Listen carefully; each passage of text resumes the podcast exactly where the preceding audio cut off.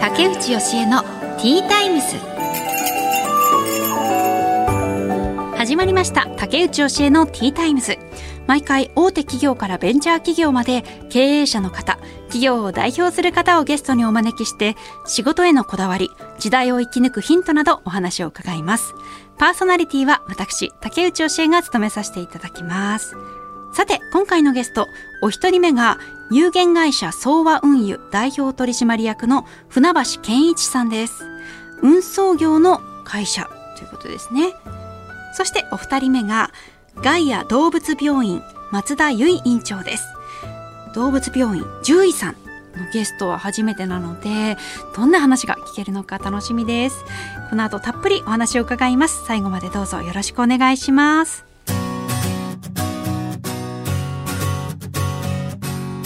竹内義恵のティータイムス。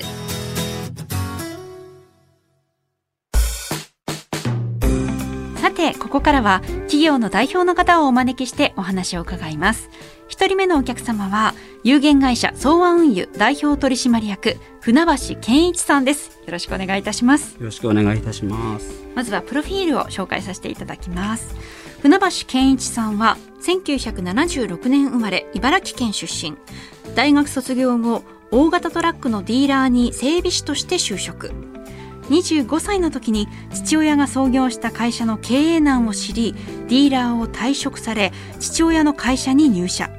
2003年に父親の会社と同じ名義の有限会社総和運輸を設立され代表取締役に就任。社員の満足度の向上に力を入れ見事に会社を再建されました。えっと、会社があるのが品川区。で、はい、ここから、はい。まあ、東京湾に運ばれた荷物をこう運送するっていう感じなんですか？イメージはですねえっ、と港、まあ、東京の港もいくつか横浜の港もいくつかコンテナが海外から届く場所があるんですはいはい。そこにコンテナを引き取りに行ってそのコンテナの中身を配達するっていう仕事ですね。あコンテナから取り出してえっ、荷物をとはいコンテナ自体を持って行って、うん。取り出すのはその現地の現地で。作業の方がやってくれる。コンテナの中にはどういうものが入ってるんでえー、すか、ともう何でもありっていうのかなっていうん。そのもうい多分皆さん知ってるもので言うとアパレル関係の、まあ、洋服だったり雑貨もそうだしあ,、あーはいはい。とはホームセンター大きいホームセンターの家具だったり、うんうん。なるほど、はいであのもともとはあの大型トラックのディーラーに整備士として就職されたっていうことで、ただちょっとこうお父様の会社が経営難っていうことでですねもうだいぶ 経営なんでしたね。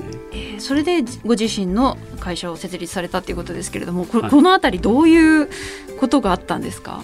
えー、と一応そのディーラーを退職する前に3ヶ月間だけ出向って形でうちの父の会社に働き出したんですね。っていうのもうちのその会社と関係のあるディーラーだったのではいでそのディーラーの役員の方からそのお前のそのお親父さんの会社今こういう状況だよっていう数字を見せられたのが、まあ、その大きい遺族の数字あだったんですその時で。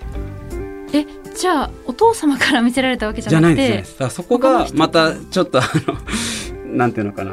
うちの父としては、うん。まあ見せてくれなかったっていうかその大変さを全然伝えてもらってなくてうん。一緒に住んではいたんですけど、はい、だからそれの衝撃があまりにもすごすぎて、その見せられた数字っていうのはどういうものだったんえですか？っとまあ総額でうちの父とかは正直把握してなかったんですよねね。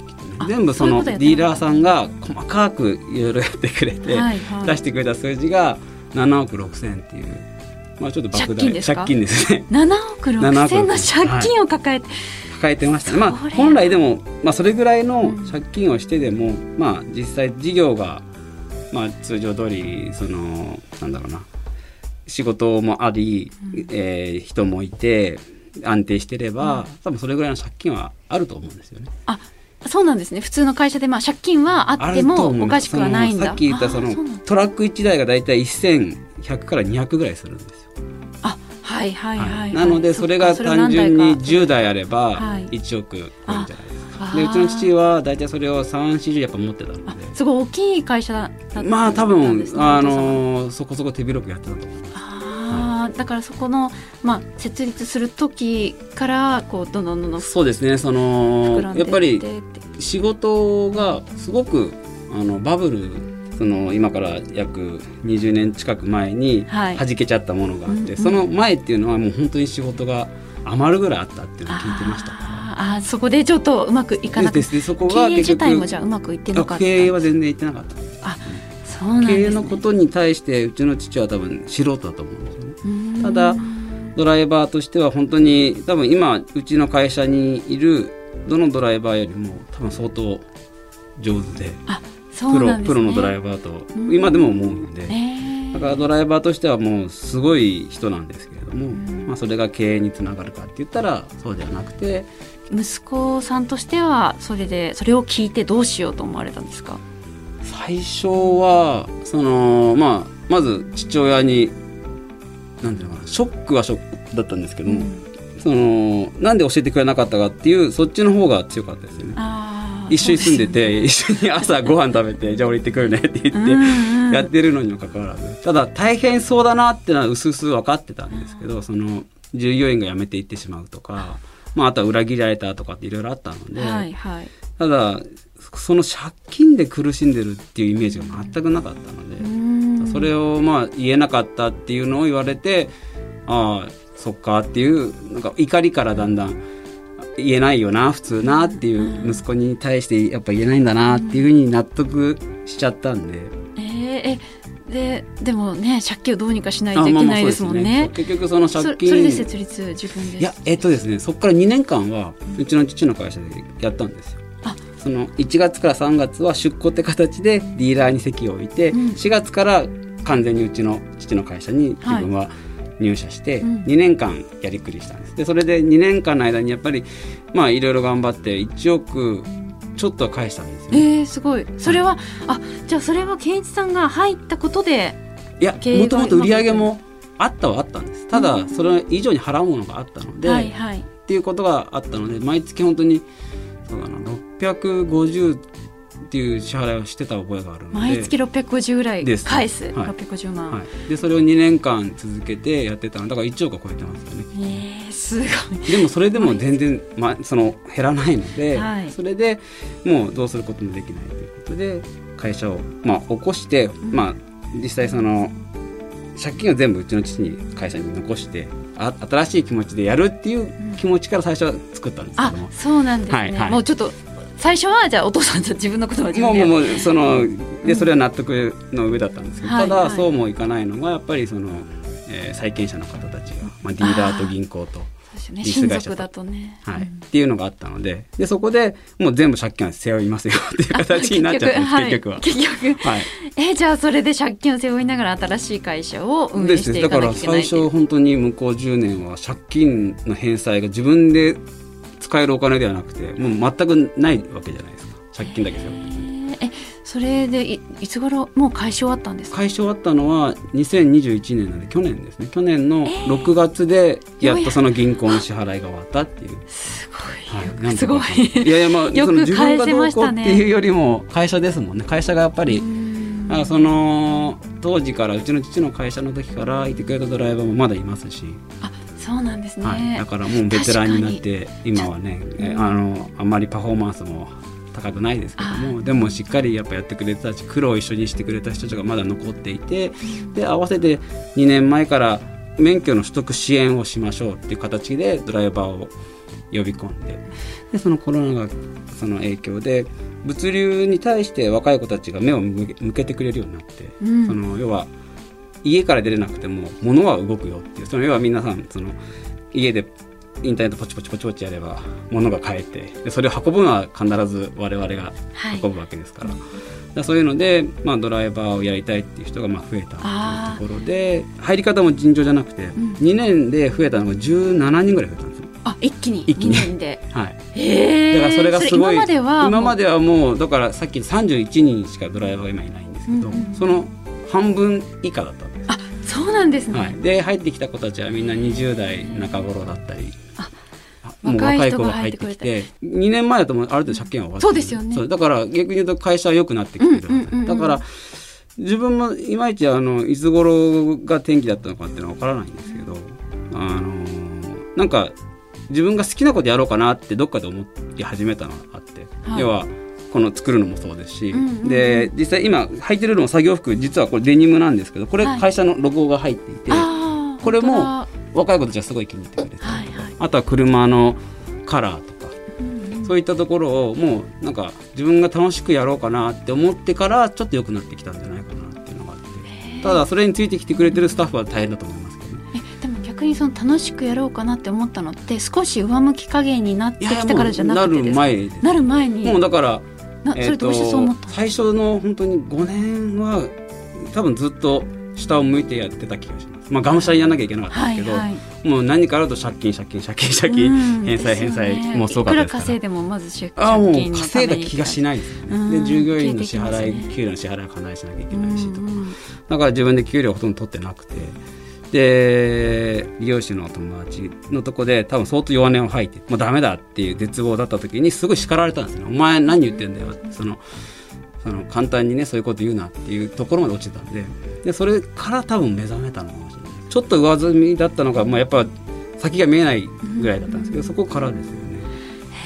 そこから上向き気持ちも上向きで実際にそれがつい流れがついてくるっていう気持ち気持ちですね。あるんですね。気持ちを明るく持った人のところには多分それなりの結果がついてくるだろうし、うんあとはその落ち込んでれば多分落ち込んだなりのことしかないんだなっていうのはやっぱ経験上自分も分かってるから。だからどんなに多分大変でももうなんか笑ってやろうっていう気持ちはやっぱありますよね。じゃあ今後の夢目標って何かあったら教えていただけますか？目標はですねあのふとちょっと自分でここ何日間か思ったのがまあちょっと今日出しても大丈夫。ですはいはいあのうちの娘がそう今日あのお嬢さんがなんとラジオブースに来てくださっています。声来てくださってるんですよそんな。声をちょっと聞かせてもらえる？こんにちはこんにちは。あこんにちは。今はおいくつですか？9歳です。9歳。へえ今日パパのねお話すごい深い 深いお話してくれたと思うけれどもどうだった？あら首かしげちゃった。こんなに厳しい波をくぐり抜けてきたんだっていうのがね多分後になってより一層響くんじゃないかな。どうですかね。ねえどうかな？普段のパパはどんな感じ？うーん。めっちゃ笑ってる。あ笑ってるんだ。まあ実際今日ここにいるのもで学校に行ってないんですよ。要は言いたいのは無駄がすごく大事なことだということをすごく思っていてここ最近特に感じるのが学校に行かないことで時間を無駄にしてるとか、まあ自分も今まで、えー20年近く会社やってきてもう正直無駄なことをやってるんだろうなって思った時期もあるんですよね。結局その借金返しても返しても何も生まないし、でもその無駄な時間だと思ってたことを振り返ってみると結局そこで一生懸命やったことがその周りから見るとあいつどうせやってもしょうがないことやってるよって思われてたことが自分にとってはすごく宝物みたいな形になってでまあ従業員もその自分についてきてくれたっていう信頼関係がやっぱりポッと作れるもんじゃないんで。でそういうのがドライバーもきっとこの会社にいたら無駄な時間過ごすんだろうなっていう不安もあっただろうしでもそれでもついてきてくれたっていうのがあって。でその時から比べて会社が今安定して、まあ、しっかり自由が増えて。で自分なんかもこうやって家族ができて。でその中でやっぱりずっと順調ではなくてどっかで休まなきゃいけないなだからやっぱそういう無駄な時間も作んなきゃいけないんだろうなって今改めて思うと本当経験を積むことっていうのは有意義な時間だけでは多分できなくて無駄な時間を過ごすからそれが経験値になるっていうのは絶対あると思うんですよね。まあ、自分ももう今いい年なんでそういう経験をしてきたってことででそれを相手にこうだよあだよって言ったところでダメだからもう無駄をやらせといてああこれ無駄だからこれは必要ないんだなって思えば自分で子供たちなんかは、ね、自分に合ったものを取り入れるだろうし。親のエゴはダメですよ。素敵なパパだね。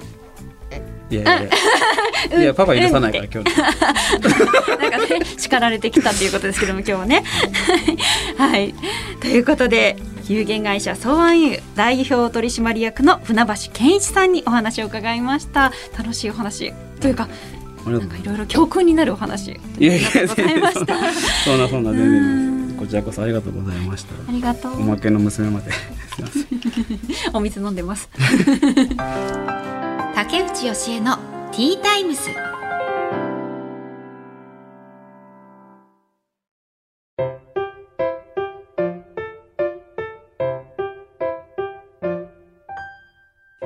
次のゲストをお迎えする前に本日の一品です。ティータイムにおすすめの一品を紹介させていただきますが、今回は京都利休のわらび餅です。わらび餅いい香りが、きのこの香りが、きのこ？きな粉の香りが してきますね。大きい。一つ一つのこれ切り、切り方が大きいですね。うん、切り餅ぐらいあるのかな。結構サイズかな。とろとろ。今ちょっと半分に切ってます。うーん、最、あ、希少な国産最高の A ランクのわらび餅の粉を使用しているそうです。いただきます。ん？うんちょっと待って、こんなトロトロのわらび餅食べたことないかも。トロントロンです。うん。だけど上品。ちょっとこの蜜もかけてみますね。でも蜜なくても全然、あの、ちょうどいい甘さですね。蜜なくても。うん。どっちも美味しいけど、やっぱり黒蜜かけると、なんか味わい深さっていうかコクみたいなのがプラスされていいですねうんあ美味しいいやあのこの間っていうあのまあ6月7日にあのアマゾンプライムで埼玉スーパーアリーナであのボクシングの試合の MC をさせていただきました。いやーすごいあの井上尚弥選手とノリト・ドネア選手のね、一戦で、もう、あれからちょっと、た、この放送日は、だ、この放送されている時には結構経っちゃってるんですけれども、一昨日やったんで、はい。もう興奮冷めやらぬ中っていうか、今ももうね、あの、YouTube とかでその井上選手の試合について語っている動画を 見ては楽しんでるんですが、現場にいられたので本当に幸せでしたし、なんか改めてあの村田選手の試合に続きこの井上選手の試合をさせていただいていやなんか大学のボクシング部のマネージャーしてたのがこんな風につながったなんてすごいなーって感動してましたね。実はあの日上田さんがもしかしたら間に合わないかもしれないみたいなのがあって私が MC を真ん中に座るかもしれない可能性があったんですね。からもうなんか私も腕ブンブン振り回して めっちゃ準備してたんですけど、もう最終的にはやっぱね、ボクシングにめちゃくちゃ精通してる上田さんが担当してよかったなと思って。でもね、それだけ準備してたので、なんか、はい。まそれをね、あの、また、またこの ラジオの篠崎さんに資料をいただき、勉強し、させてもらいました。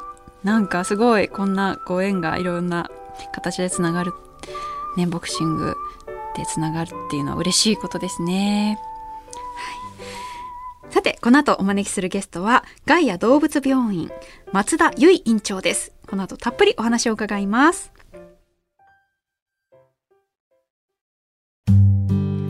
さて、本日2人目のお客様は、ガイア動物病院、松田由衣院長です。よろしくお願いいたします。よろしくお願いします。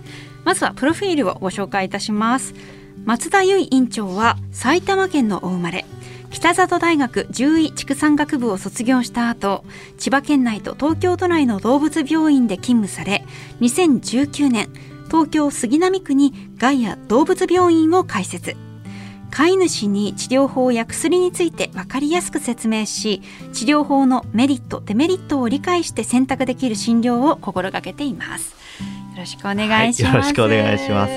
今日は、はい。あのその病院のなんていうかあ制服っていうそうですそうです。療着。はいそうですそうです。でいつもの診察着で来ました。はい。まあ、本当はいつもここにペン刺したりとかなんかいろいろ装備品をつけてるんですけど、紺色の、まあお医者さんがはい。着ているね皆さんもイメージできると思うんです紺色の、はいはい。でちょっとこう V ネックの、はい。まあ、T シャツっていうんですかね。T シャツではないかな。ですね。ん。でまあ当院のイメージカラーが青なので、はいここに青一本入れて、あそうですね、はい。鮮やかな青その線がはい。縦に入っているっていう、はい。ありがとうございます。はい。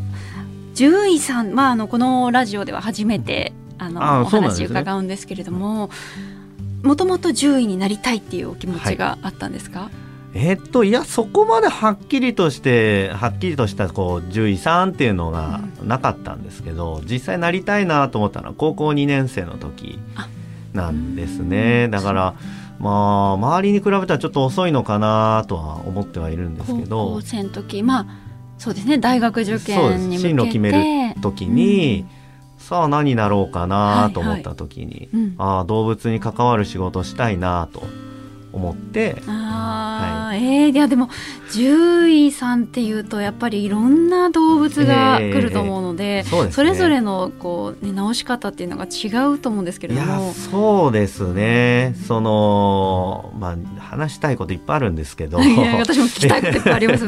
えー私結構いろんなもの見るんですよ、はい。ワンちゃん猫ちゃんだけじゃなくてウサギさんフェレットさんあとハリネズミさんフクロモモンガさんとか、うんうん。デグーチンチラ哺乳類なんですけど基本的には、はい。結構まあちっちゃめな、ね、ちっちゃめな方。飼いやすい感じの。そうですそうですそうですんんん。ちょっと鳥とかあの両生類とかそういう爬虫類さんは見てないんですけど。あそうなんですね。はい。うん。なのでまあ哺乳類をメインにそうですそうですそうです。見ていらっしゃる。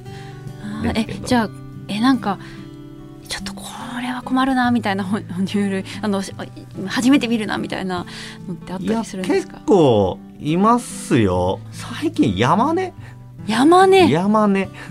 えー山根なん山根って結構危険ないやあのすごいちっちゃいあのネズミさんのなんか尻尾が生えたみたいな感じなんですけどあーなんかはいはい。はいまあネズミも生えてるか。えっとあの、なんですけどやっぱりあんまりデータがないのでこちらとしても、えーどんな治療していいのかっていうのはやっぱり手探りですよね。あそうなんですね、はいデータがないっていうこともやっぱりあるんですね。あのーちょっとこういう治療は他の動物さんであるからやってみてもいいんじゃないかとかでもやってみたいになっちゃうんですよね。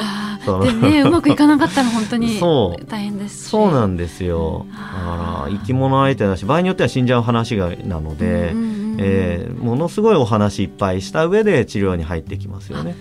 ワンちゃん猫ちゃん以上に。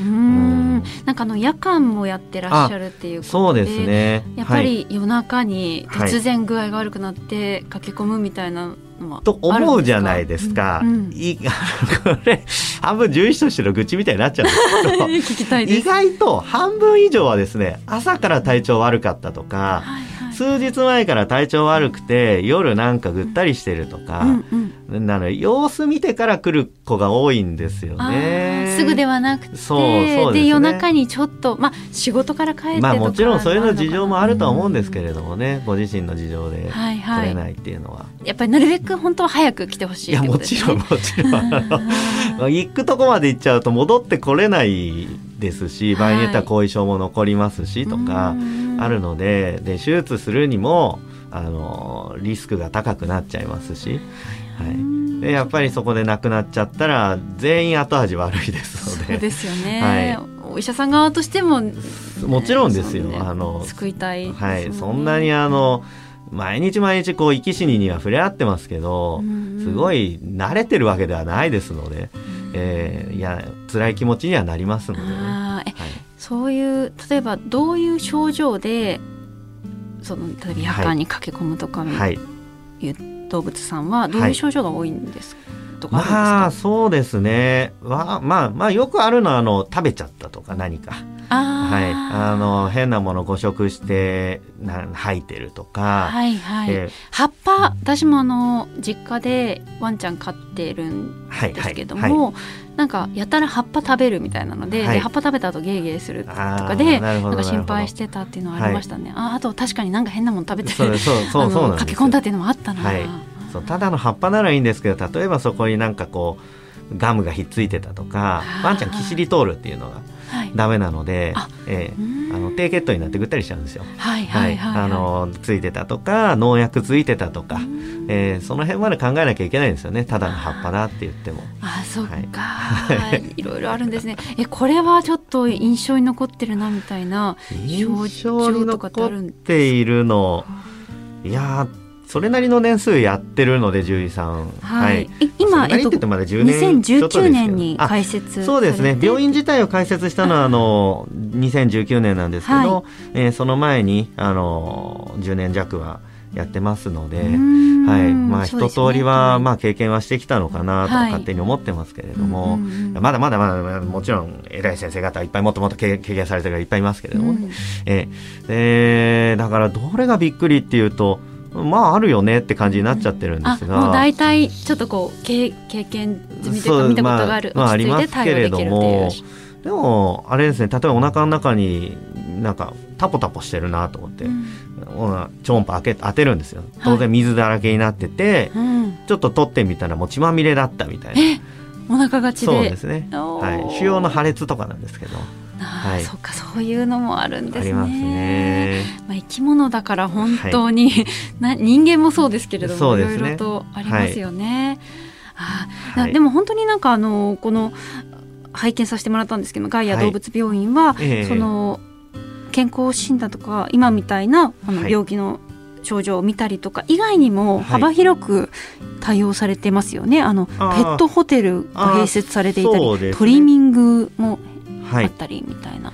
あのまあできるだけ便利な場所にしたいなと思ってて病院をはい。あのできるだけ皆さんって言いますか飼い主さんの要望に応えられる場所にしたいなっていう意味で私が手の届く範囲の できることは全部やってるつもりなんですけれども。トリミングとかも、はい、あ私はできないですよ。私自身はできないですよ。やっぱりトリミングはそ,、はいそういうあれはもう職人さんの仕事なので、はい、トリマーさんをあのスタッフとして迎え入れてやってもらってますけれども、何人ぐらいスタッフは？今ですねアルバイトとかも含めると1617人ぐらいには大きいですね。なってきてるうんですよね。まあありがたいことにあの皆さんあの頼りにしていただくので、えー非常に去年までお待たせすることが多かったのでスあタッフ増やしてあそうなんですね。はい。えそれはちょっとこうコロナ禍っていうのもあるんですか？なんかコロナ禍であ。ペットを飼う人が増えたっていうおそう話をですね。聞いたりするんですけど。ええええ実際あのすごく増えたなっていう感じはあります。データ上もやっぱり増えてるみたいなので飼い主さん増えてるんだろうなとは思ってますけれどうもんでもその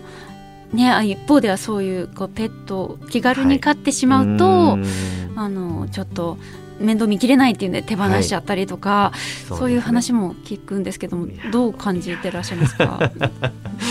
あ非常に触れづらいところですけれども実際そういう方が多いのも事実だと思います。はい、あのもう買う前にもうちょっと勉強っていうか、まあ、勉強まで言わないですけどあのインターネットにいっぱい書いてあるので今、はいはい、えーあのワンちゃん飼う前にはとか猫ちゃん飼う前にはぐらいのことはもうインターネットといえどもちゃんとしたであの情報は多いので、うん。あのそういうのちょっとでいいから見てほしいですよね。そうですよね、はい。確かに。えーさっき言ったうさぎさんとか私個人的にはものすごい難易度高い生き物だと思ってるんですよ。はい、あのどんな症状って言いますかどんな病気からでもあの食欲不振につなが食欲がなくなっちゃうんですよそね。うなんですね、はい。で、えっと食欲なくなれば当然あのうんちも出なくなって、うんうん。えー、胃低体って言いますか胃の中でこういろいろ訴えを起こすんですけど、はい、それを治すのも大変ですし。あえじゃあそのうさぎさんはこうちょっとあの人参なのかな？食べるの。人参人参でもこの人参嫌いみたいなもっといい人参。いや結構好き嫌い多いですよ。はい、あの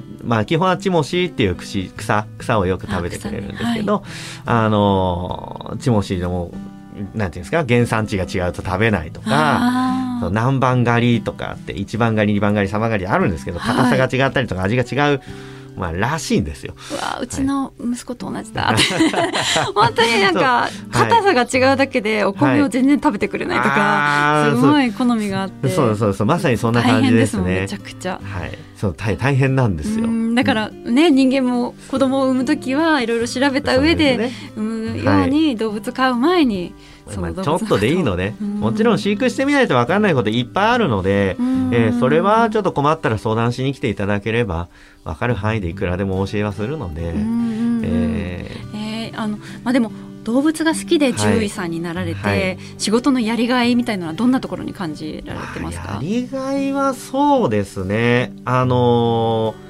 まあそれ、まあ、いっぱい見てきましたけれども一件として同じ症例って言いますか症例っていうとなんかなんか機械的で嫌なんですけど、えーあの病気っていうのはなかったんですよ。ああそうなんですね、あのもちろん同じ病気だったとしてもうん。例えば費用の問題があったりとか、性格の問題があってお薬飲めないとか、うんうん。えーそういうなんていうんですかね縛り芸じゃないですけど、はい。あのあの条件がある中で何かこう提案して改善していくっていうのはすごいやりがい感じますよね。あー、ええ。あーそっか。機械的な仕事ではなくてそその都度その都度。そうですそうです。あの動物さんの状況もあればあの飼い主さんの要望もやっぱり入ってくるので。そうですよね、はいこの時間にはあげられないとか、そうそうですそうです。ですしこういう治療はしたくないっていうのも含みますけど、はいはい、はい、あのそういうのも要望を聞きながらみんながうまくいく治療をもうなもういくいどこまで勉強してもそれはもうあのうん。正解はないんですけれどもね、えー飼い主さんと一緒に探していくっていうのが楽しいなとは思いながらやってますけど。もう飼い主さんはみんな必死なので楽しいとか思っちゃいけないんですけど。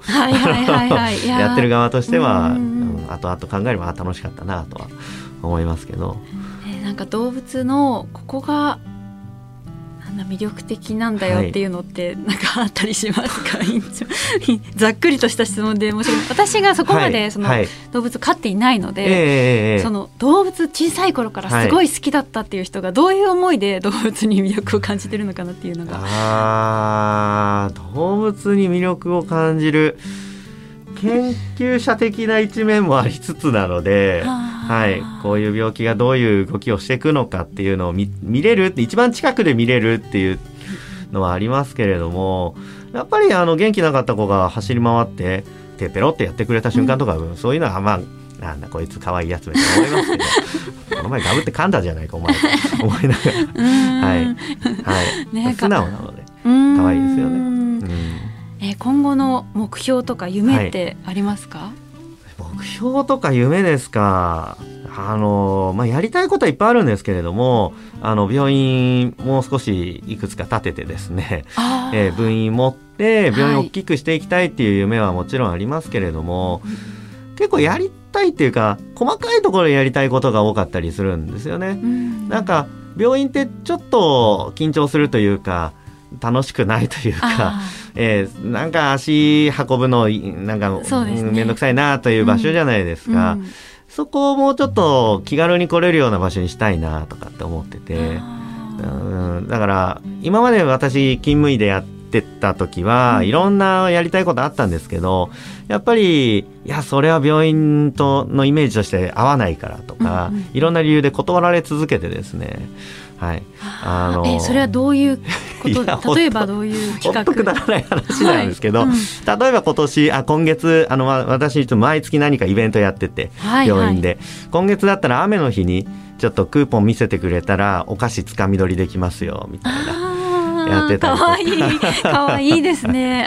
温かい感じがして、なんかおひな祭りだったら、あのおひなあられ配ったりとか、はいはいはい、あのそうちいうょっとこうファミリーなんかアットホームな感あじそうですね。がしますね。はい。そういうちょっと思いついたちょっと楽しいかもみたいな、ややりたいんですよ。いいと思います。そういうことやってくれる病院さんっはいてやっぱりなんかちょっとこうこちらの印象としてもはい。変わりますからね、そう患者さんの。そうそう思ってそう言ってくれると嬉しいです。うんいやそう思います、みんなどう思ってんだろうとそういうところ思いながら。まで気を配ってくれてるんだなっていうふうに思いますもんね。ああ、はい。じゃあそのそういうみんなが来やすい病はい。院に、そうですね。私自身があの病院あんまり好きじゃないので、うん。はい、言ったらなんか怖いじゃないですかやっぱり。そうですね、はい。なんかあんまりこう笑っちゃいけない感じはしますね。笑っちゃいけないしなんか携帯落とさせたらなんか怒られそうだしとか、はい、そういうの気にせず来てくれるといいですよね。あー。い。やありがとうございます。いやいやいやはい。お話伺いました。ガイア動物病院、はい。松田由衣院長にお話を伺いました、ありがとうございました。はいありがとうございました。